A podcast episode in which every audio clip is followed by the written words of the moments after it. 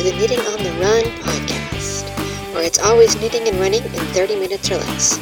Today is Friday, May 25th, 2018, and it's the start of the Be a Helper Craft Along. So today's segments will include a bit on the Be a Helper Craft Along, including prizes and some charity ideas for you. I've also got WIPs, and in today's knitting talk, we will answer the question why did I start a podcast? Here we go. Be a Helper, summer 2018. Well, with all the crazy stuff in the news again recently, I'm glad I decided to run this Cal again. Um, so, as I mentioned last week, the Be a Helper Cal is back for the summer. We went over most of the details last week, but I will go over a few updates quickly today and a few addendums. Thank you very much to those of you who reached out with some questions. Firstly, in the last episode, I said that this was a cal for anything you can knit, crochet, weave, or spin. But someone pointed out that during the last cal, I said any craft, and I am going to go with what we used previously. After all, this is all about being a helper, not what craft we're actually crafting. So, anything that you make for any charity will count. You want to cross stitch something? Go right ahead. You want to make a underwater basket weaving project? That works too. I don't care as long as it's for charity. So I'm still going to run the craft along on Ravelry because it makes it easier for most of us involved. Um, but you do not need to link to a project page. You just need to post a photo of your finished item in the thread on Ravelry and tell us what charity you're donating it to. Donating blood still counts, of course. Another listener pointed out that it is a pain trying to get all the photos up in time for Stash Dash and ending things the same night could be an issue for some, and I wholeheartedly agree. I've been caught with that myself in the past. So I'm going to give you an extra week. We are starting today, May 25th. We will end August 31st. You have all summer to finish your charity work. Please post one picture per finished object in the finished objects thread, and that will be one entry. Every item you finish is one entry into the drawings. WIPs are allowed. Please go right ahead. Double, triple dip in any cals you want. I totally encourage this. For prizes, so far we've got three prizes. I have one skein of fish, fish knit yarn in the at sixes and sevens colorway, which is a self-striping merino nylon nylon sock yarn. Excuse me, all talking thumbs today. I've got, I will be donating one skein of a non wool yarn of my choosing, though I would love to hear some input from you folks. Have you wanted to play with silk or bamboo or, you know, a cotton that's not your mother's crochet cotton, if you take my meaning?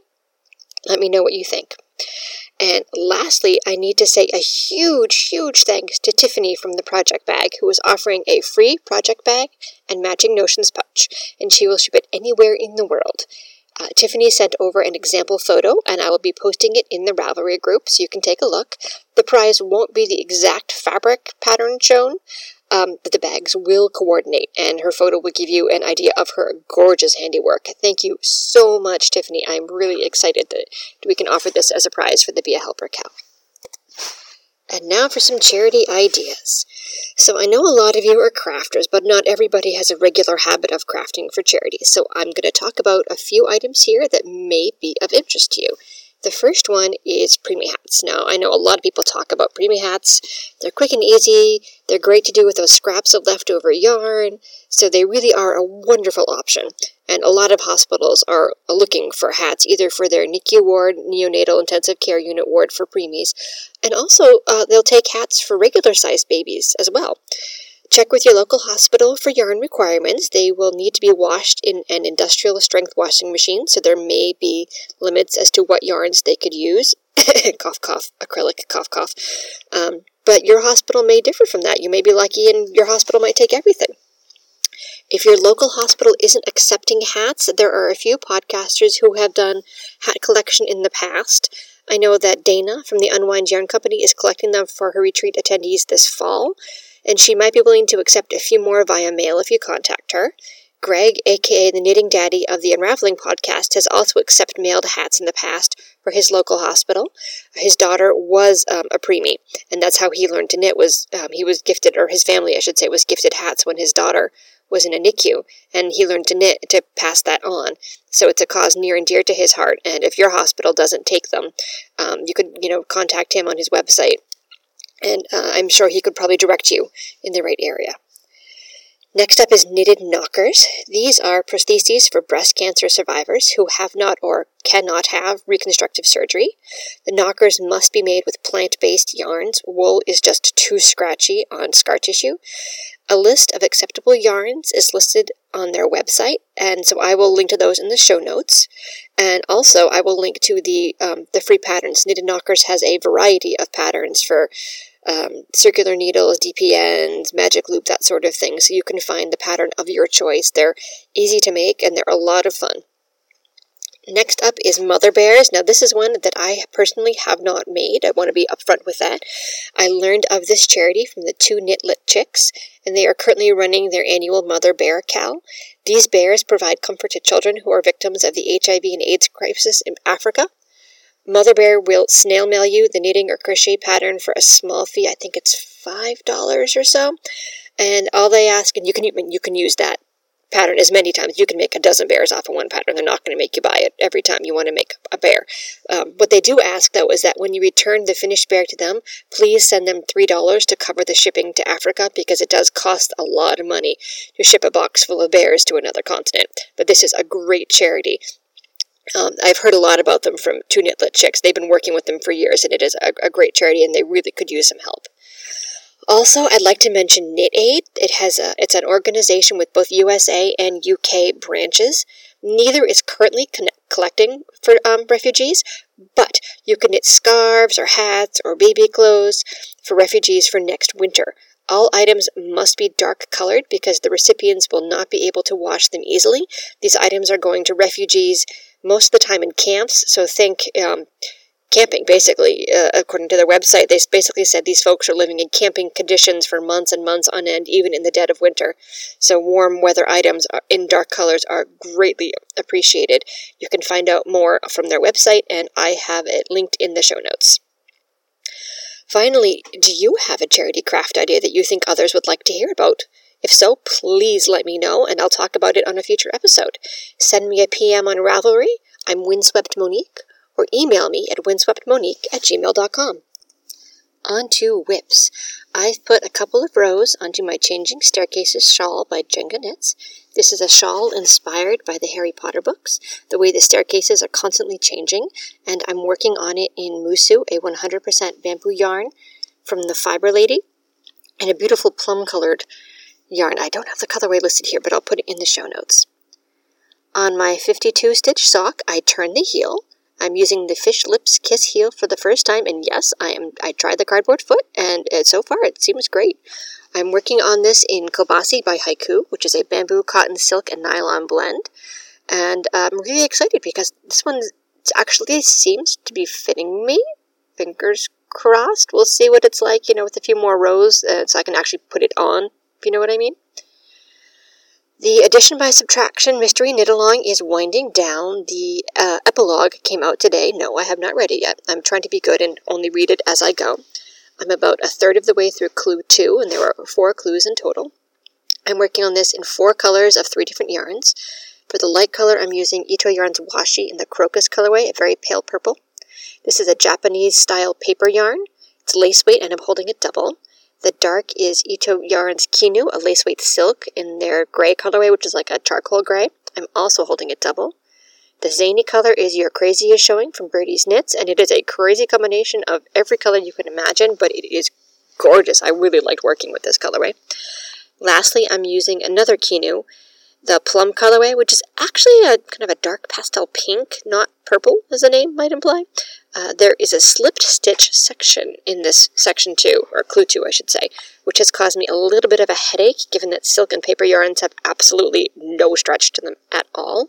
But I've learned how to knit that section more loosely than I would normally knit, and it's actually working out nicely. I was after the first couple of rows, I was really going, oh my god, this is going to be absolutely awful. But by about row four, I got it figured out, and Hmm, the beginning of the first slip stitch section is a little tighter than I would like it to be. It's um, I don't I don't want to say it's going to block out because it's silk and paper we're talking about here, but you know what? No one's going to know. It's going to be just fine. A quick spinning insert. I am still practicing on my new wheel. I don't quite have the hang of it yet. I tried spinning the bamboo sample I got from the Fiber Lady at Stitches United. Boy, was that easier. Um, I now understand why long staple fibers are much preferred by spinners than short staple fibers. Holy moly, totally different ballgame.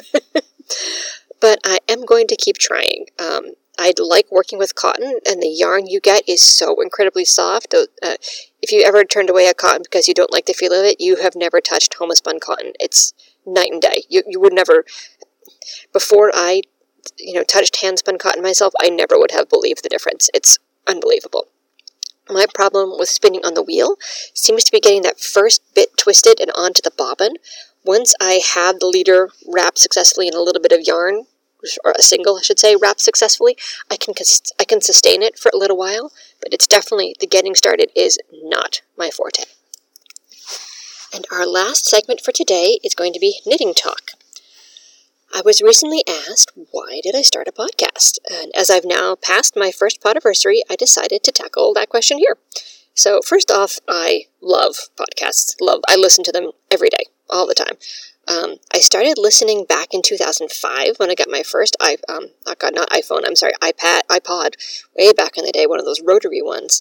Um, and currently on my phone, I'm subscribed to I think 109 podcasts. Uh, 12 or 15 of those are for my kids.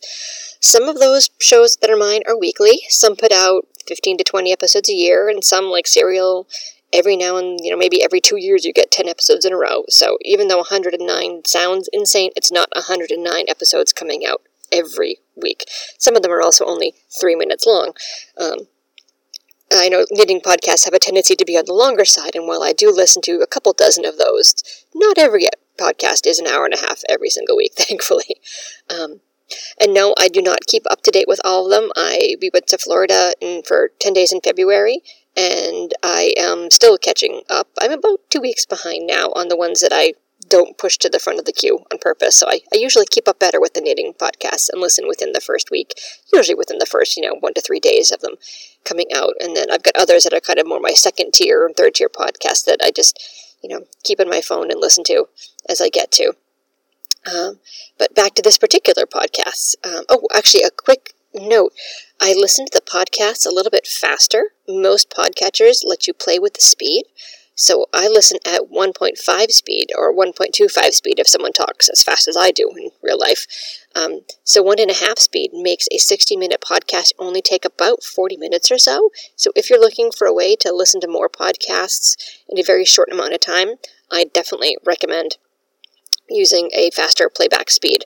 Um, also, one reason I do get to listen to as many as I do is I listen while I'm driving, while I'm cooking, while I'm cleaning, that sort of thing. I've got my phone, you know, nearby, or I've got, you know, one earphone in while I'm cooking dinner, that sort of thing, listening to a podcast.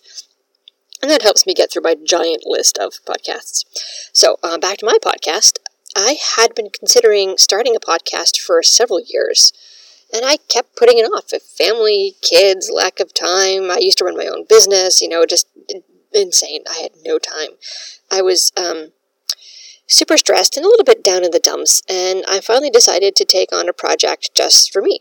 I'd just gotten into SSK, the Knit Girls Retreat, a few weeks before, and then I was listening to Just One More Row, and Dana, the host, was talking about exactly that just getting lost in motherhood and the doldrums of thousands of thankless tasks every day and how taking some time for herself and doing projects just for herself was really helping. And that was the light bulb moment I needed, and I decided to just go out and do it. So I bought a microphone, I downloaded Audacity, researched um, sound editing, which I admit I'm horrible at, but I'm trying to get better. So thank you for bearing with me over the last year. And I released the first episode on March 14th, 2017. The sound quality was horrible. I was so incredibly nervous. I think I stuttered the whole way through it, but I did it. And I am so glad I did. And now, more than a year on, I, I love it. I mean, we're on our second craft along, and I have met so many wonderful people because of this podcast. It has truly been a joy. You know, um, has it been exactly what I expected? No, I I actually planned on putting out an episode regularly every week, but you know, I've got two kids. that's that's just not going to happen until they're both in school or I decide to podcast at 10 p.m. at night, which trust me, you do not want to hear me overtired. But I love this. I am so glad that I have this opportunity to come to your ears and share just a little bit more knowledge with you, or a little bit more about running, or talk about yarns and patterns that you guys probably haven't heard about. That's actually one of the reasons why I wanted to do a knitting podcast. I love getting. Hi, sorry, there's Callie, our little almost 17 year old kitty. She's helping me podcast today. Um, one of the reasons I wanted to do a knitting podcast in particular was I get great ideas for patterns from a lot of other podcasters. But I found that I was using a lot of, of um, patterns and yarns that nobody ever talks about. I, I really like getting patterns from small designers that you've never heard of or designs that maybe don't have as much love. They didn't take off for one reason. You know, they only have five or ten projects. I love working on those patterns. They're so much fun, and usually they are utterly brilliant. Just for some reason, nobody found those patterns right after they were released, which is a real shame because there's some brilliant patterns out there that don't come up on the first couple pages of a Ravelry search. I also wanted to talk about yarns. There's a lot of yarn out there. I mean, I know a lot. A, cotton has a very bad reputation in the knitting community. But if the only thing you think of when you think of cotton yarn is sugar and cream, then there's a whole world out there to explore that you've never even heard of. And I also wanted to get that kind of information out there because what you can find with bamboo and tencel and silk and you know, non-sheep animal yarns, um, yak or camelids and stuff like that. It's amazing what we have in front of us these days. I mean, we are so, so lucky to have this gigantic um, access to yarn that, you know, we've never had in the past. And I wanted to bring that information to other people to help them explore what's right in front of them that they maybe never knew to even look for. And we're going to throw a really quick running segment here at the end. I just ordered myself a new pair of running sneakers today, which I am in desperate need of. My old ones, not only were they getting old, but they're my everyday shoes, so I have put on way more miles than I really should be to use them for training. So I wanted to quickly talk about how long should you keep your shoes. Now, that answer will vary quite a bit for everyone. It depends, depends on how you wear your shoes. Do you wear them for everyday use or just for training? The general rule of thumb is every 300 to 500 miles. Um, some people like the shorter side of that. Some people want to get more value for their shoes and will literally hold on to them until they start falling apart.